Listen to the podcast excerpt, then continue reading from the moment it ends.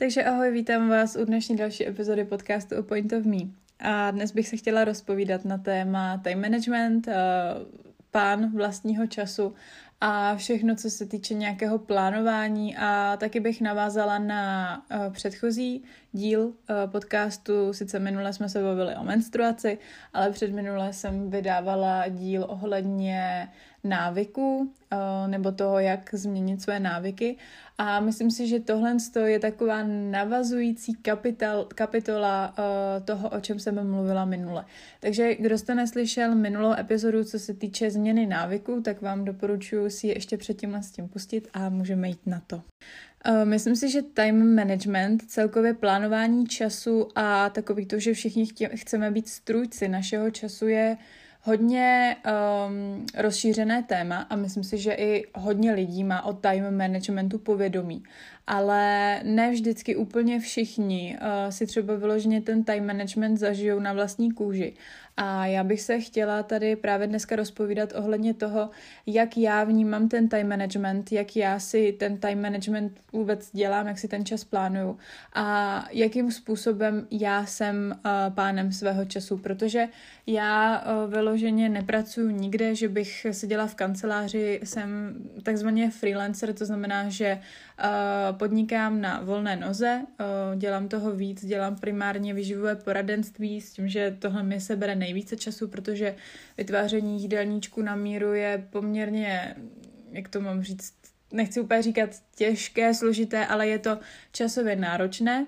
takže to mi bere nejvíce času. A potom vytvářím sociální sítě firmám a dělám ještě nějaké další věci, do toho studiu vysokou školu, takže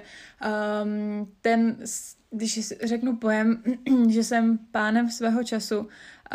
tak to je myšleno tak, že člověk má třeba nějakou práci, má třeba home office, nebo je právě ten freelancer, nebo nějakým způsobem podniká a musí si ten čas sám srovnat. Co bych ještě ráda zmínila, tak je to, že si myslím, že zhruba, nechci říkat úplně 100%, ale zhruba tak 90% lidí, eh, když se někoho zeptáte, jestli by chtěli být pánem svého času, tak si myslím, že fakt drtivá většina, 9 z 10 lidí, prostě 90%, vám řekne, že ano, že by chtěli být pánem svého času a že by si chtěli um, zaprvé třeba pracovat sami nebo nějakým způsobem trávit ten čas vyloženě sami a všechno si plánovat. Ale z mého pohledu uh, si myslím, že Často lidé nevědí, co se za tím pojmem pán svého času skrývá, protože člověk, který je pánem svého času, musí mít, eh, nechci říkat úplně jako speciální vlastnost, ale musí se naučit si ten čas sám za sebe srovnat, sám se zbavit prokrastinace, sám si ten čas naplánovat, protože pokud jste pánem svého času, tak vám ten čas nikdo nenaplánuje, jednoduše řečeno. Někdo, kdo chodí do práce, chodí uh, třeba někam jako pracovat do kanceláře nebo ať už dělat cokoliv jiného, tak uh, mu šéf řekne, tak hele, přijď v 7 ráno, budeš končit ve 3 odpoledne. A po tu dobu, co je v práci, dělá to, co dělá a potom jednoduše může odejít a nemusí už na tu práci myslet. Ten, kdo je pánem svého času, tak uh, si ten čas musí nějakým způsobem naplánovat. A to si myslím, že hodně lidí postrádá, pokud se chtějí stát pánem svého času. A když mají tu možnost, tak nevědí, jak na to, jak si ten čas srovnat. Mají i třeba, nechci říkat úplně vyloženě deprese, ale uh, jsou z toho vydeptaní, že nevědí, jak si ten čas srovnat. A právě o tomhle bych chtěla dneska mluvit. V první řadě, jak to vnímám já, co se týče time managementu, tak, eh, nebo co mi pomohlo k tomu, um, abych si ten svůj time management srovnala, tak je to určitě nějaké provedelné vstávání. To je věc, která si myslím, že by měla být zakořeněná v každém z vás.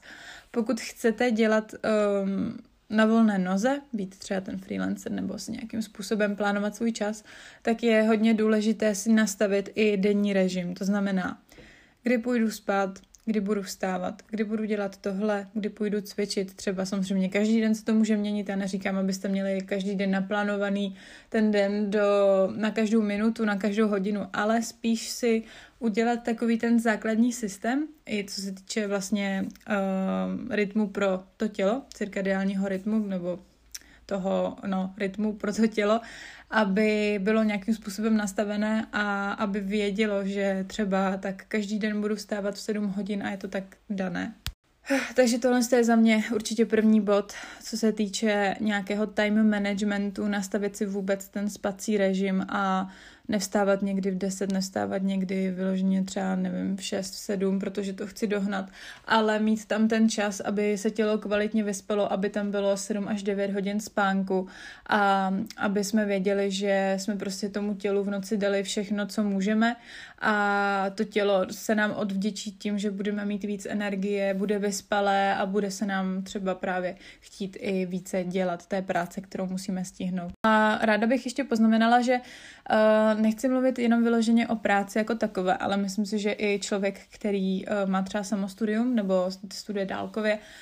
vysokou školu nebo cokoliv jiného, nějaký kurz, tak eh, i on je strujcem svého času, co se týče učení a taky si musí nějakým způsobem naplánovat ten svůj čas, takže bych o tom chtěla mluvit i z tohohle hlediska, protože vysokou školu, kterou já studuju, tak je hodně volná, máme školu třeba dvakrát týdně a pak máme zkouškové, což znamená, že já mám třeba měsíc na to si rozvrhnout zkoušky a rozvrhnout si ten čas, kdy se budu učit. A to má teda takhle hodně vysokých škol. Takže i co se týče toho studia nebo čehokoliv jiného, nějaký nový návyk, který jsem právě zmiňovala v té minulé epizodě, co se týče návyků, tak eh, je důležité nějakým způsobem upevnit, zakořenit a naučit se ho třeba dělat každý den, pokud to chcete mít takhle nastavené, co se týče ten time management. Takže základem jsem zmínila uh, ten spánek. Ten spánek je hodně důležitý, jak už jsem říkala před chviličkou. A další věc, kterou bych zmínila, kterou jsem zmiňovala už snad ve třech epizodách, tak jsou nějaké třeba to-do listy nebo plánovače, nějaké sepsání toho, co vůbec chci dělat, jak toho chci docílit, to už můžou být třeba nějaké seznamy snů a cílů, ale vyloženě pokud máte o, za úkol více věcí během dne a potřebujete to stihnout tak, abyste se nestresovali, abyste tam měli čas i na kvalitní jídlo, tak je důležité si ten čas prostě naplánovat, udělat ten time management, jak se tomu říká, plánování času. A tomu vám právě může pomoct ten to-do list. Eh, je to sepsání vašich úkolů, které během dne potřebujete stihnout a myslím si, že je dobré si to sepsat buď to ráno, ten den, anebo třeba i klidně večer předtím, nebo klidně týden, kdy začíná týden, nevím, v pondělí večer, nebo v, pondělí, v pondělí večer, v neděli večer, nebo v pondělí ráno uh, si sepsat, co chcete za ten týden uh, stihnout a pak si to budete rozepisovat do jednotlivých dnů. Ale zase není to úplně tak, že když se něco napíšete, tak to nemusíte stihnout na minutu, jo, abyste si uvědomili, že uh, občas se prostě nedá stihnout všechno tak, jak si to naplánujete, ale taková ta hrubá struktura toho plánu je hodně důležitá. Další věc, nedělejte multitasking. Já vím, že multitasking je takový to, jo, žena umí dělat multitasking, ta dělá dvě a více věcí najednou. Multitasking je fajn třeba v případě, když se jdete projít, děláte vlastně mechanickou tu chůzi, že prostě jdete a u toho posloucháte podcast nebo uklízíte a u toho posloucháte písničky. To je za mě přijatelný multitasking, ale často můžeme dělat multitasking ve smyslu, že uh, se třeba děláme nějaké, nějaké poznámky ohledně něčeho a v pozadí máme puštěný nějaký vědecký, já nevím, třeba ten podcast nebo nějaké video nebo nějaký informace a mozek nestíhá zpracovávat obě dvě věci najednou. Nebo další věc. Máte třeba nějakou práci na telefonu a zároveň na notebooku a teď vám chodí jedna práce do telefonu a druhá do notebooku. A vy furt neustále přeskakujete z mobilu na notebook, z mobilu na notebook. A ten mozek se furt musí přepínat. Takže pokud chcete uh, docílit nějakého efektivního, ať už to je učení, což si myslím, že to učení je dobrý příklad, protože často třeba se někdo učí pět minut, pak jde na mobil, zase se učí pět minut a už řekne, já už nemůžu zavřet to a jde, jde pryč od toho učení. Uh, tak si myslím, že je docela dobrá technika Pomodoro. Kdo jste ještě nikdy neslyšel o technice Pomodoro, tak je to, že si nastavíte určitý čas na mobilu a dáte si třeba budík na 25 minut, uh, se říká taková jako nejběžnější časové, takový nejběžnější časový úsek a 25, děla, 25 minut děláte uh, tu danou činnost a potom vám po 25 minutách zazvoní budík a vy si dáte například na 5 minut pauzu, podíváte se ven z okna, jdete se někam po baráku projít nebo někde, kde jste momentálně, napijete se a jdete zase pokračovat. Takže uh, za mě důležitý bod, nedělejte u důležitých věcí multitasking a zkuste techniku Pomodoro. Uh, uvidíte sami, že když si budete nastavovat těch 25 minut a každých 25 minut potom si dáte pětiminutovou pauzu a takhle to budete dělat třeba dvakrát až čtyřikrát za sebou, než si dáte nějakou jako velkou pauzu, třeba obědovou, takže toho uděláte mnohem víc, než když budete přeskakovat furt z jedné úlohy na druhou, když se třeba musíte učit, musíte psát, mě napadá, musíte psát bakalářku, učit se a dělat ještě do toho práci, tak si myslím, že to není tak efektivní, jako když se vyloženě na tu danou dobu, třeba na ty dvě hodiny, včetně těch pauz, budete soustředit na jednu činnost, pak ji si ji očkrtnete z toho to-do listu a budete se soustředit na další. Takže teď jsem zmínila uh, hlavně teda ten spánkový režim, nějaký režim vyloženě pro to tělo. Potom uh, nedělejte multitasking u důležitých věcí a napište si to-do listy. A ohledně té techniky Pomodoro, pokud si nastavíte těch 25 minut, zahoďte mobil někam pryč. Odneste ho třeba do další, do další, do druhé místnosti a nechte ho tam, ať si tam potom zvoní ten budík, aby to uslyšíte, ale zkuste ten mobil zahodit.